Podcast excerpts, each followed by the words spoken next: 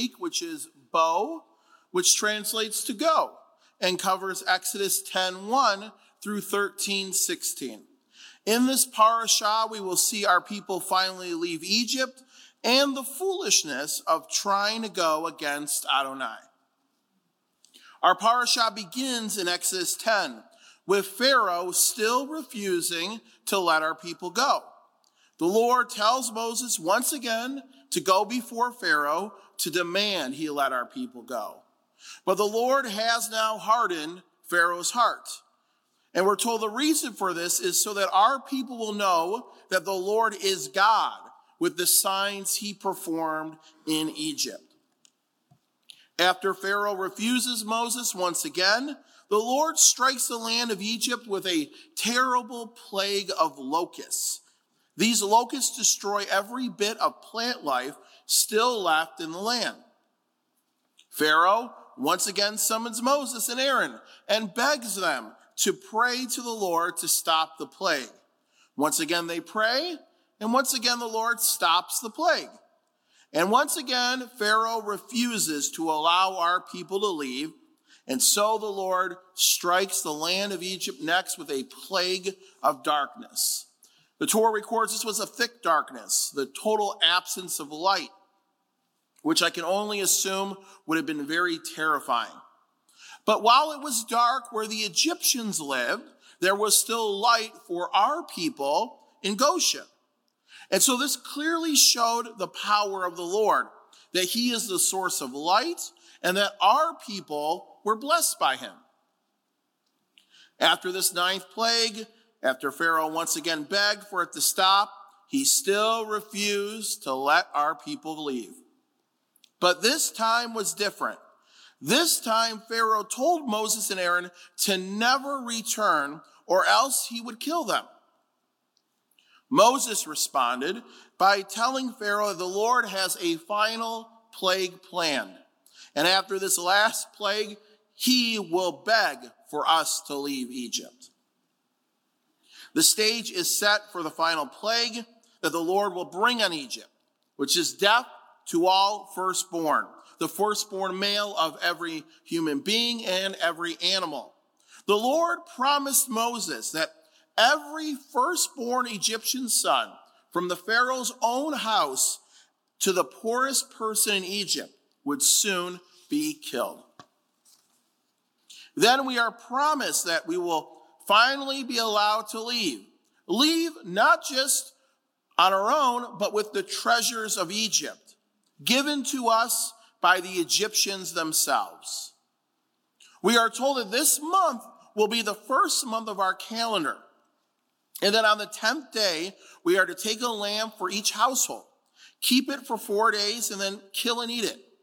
The lamb must be an unblemished firstborn lamb, and we are to eat it together with our families at twilight. Oh, sorry, not firstborn lamb, uh, year old lamb. Kill our families at twilight. We must then take the blood of this spotless lamb, this unblemished lamb, and apply it to the sides and tops of our doors. Along with the roasted lamb, we must also have unleavened bread and bitter herbs. This meal is to be eaten very quickly while dressed and ready to leave. Every year we are commanded to celebrate this festival, the Lord's Passover, from generation to generation. Our people did what the Lord commanded, and during the night the Lord went through the land of Egypt.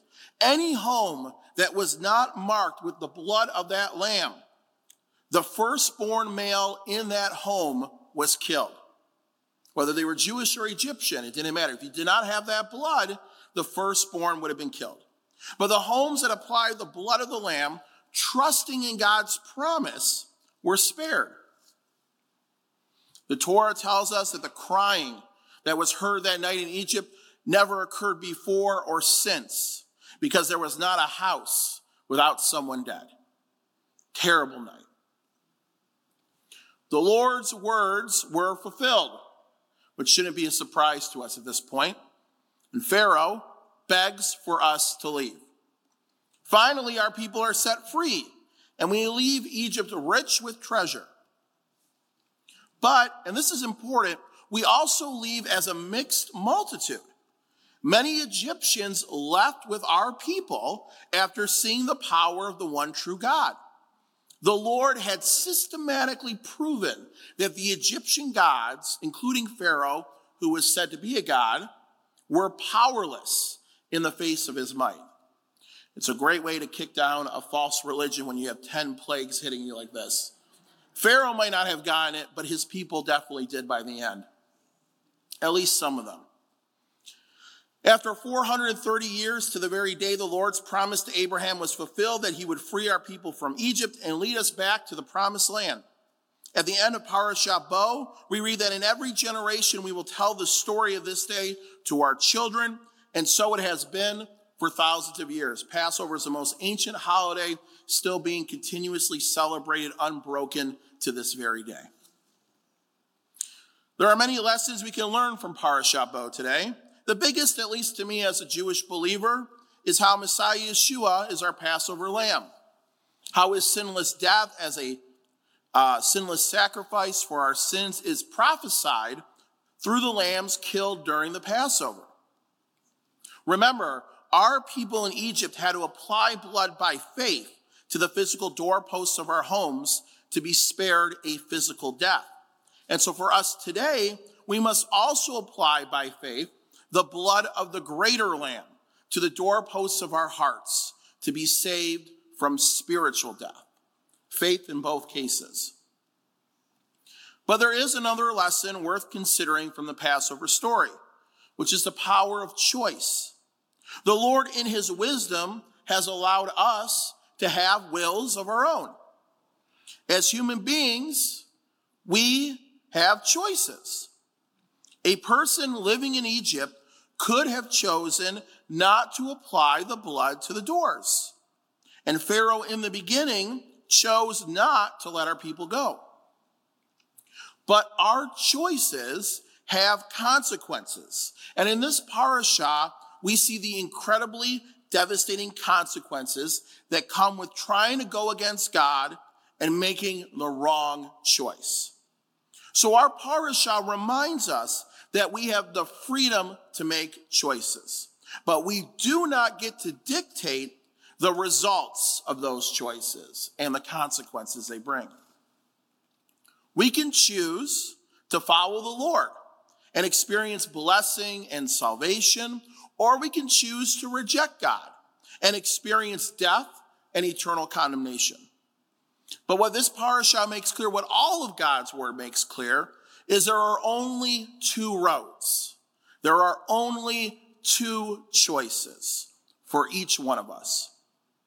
And we today need to know if we have chosen rightly.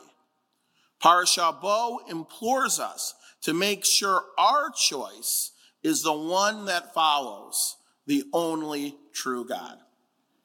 May the Lord enable each of us to choose life and not death. May we all know and trust in the perfect Passover lamb, Messiah Yeshua. May we be willing to boldly share the good news of Messiah Yeshua in the face of opposition. Thank you.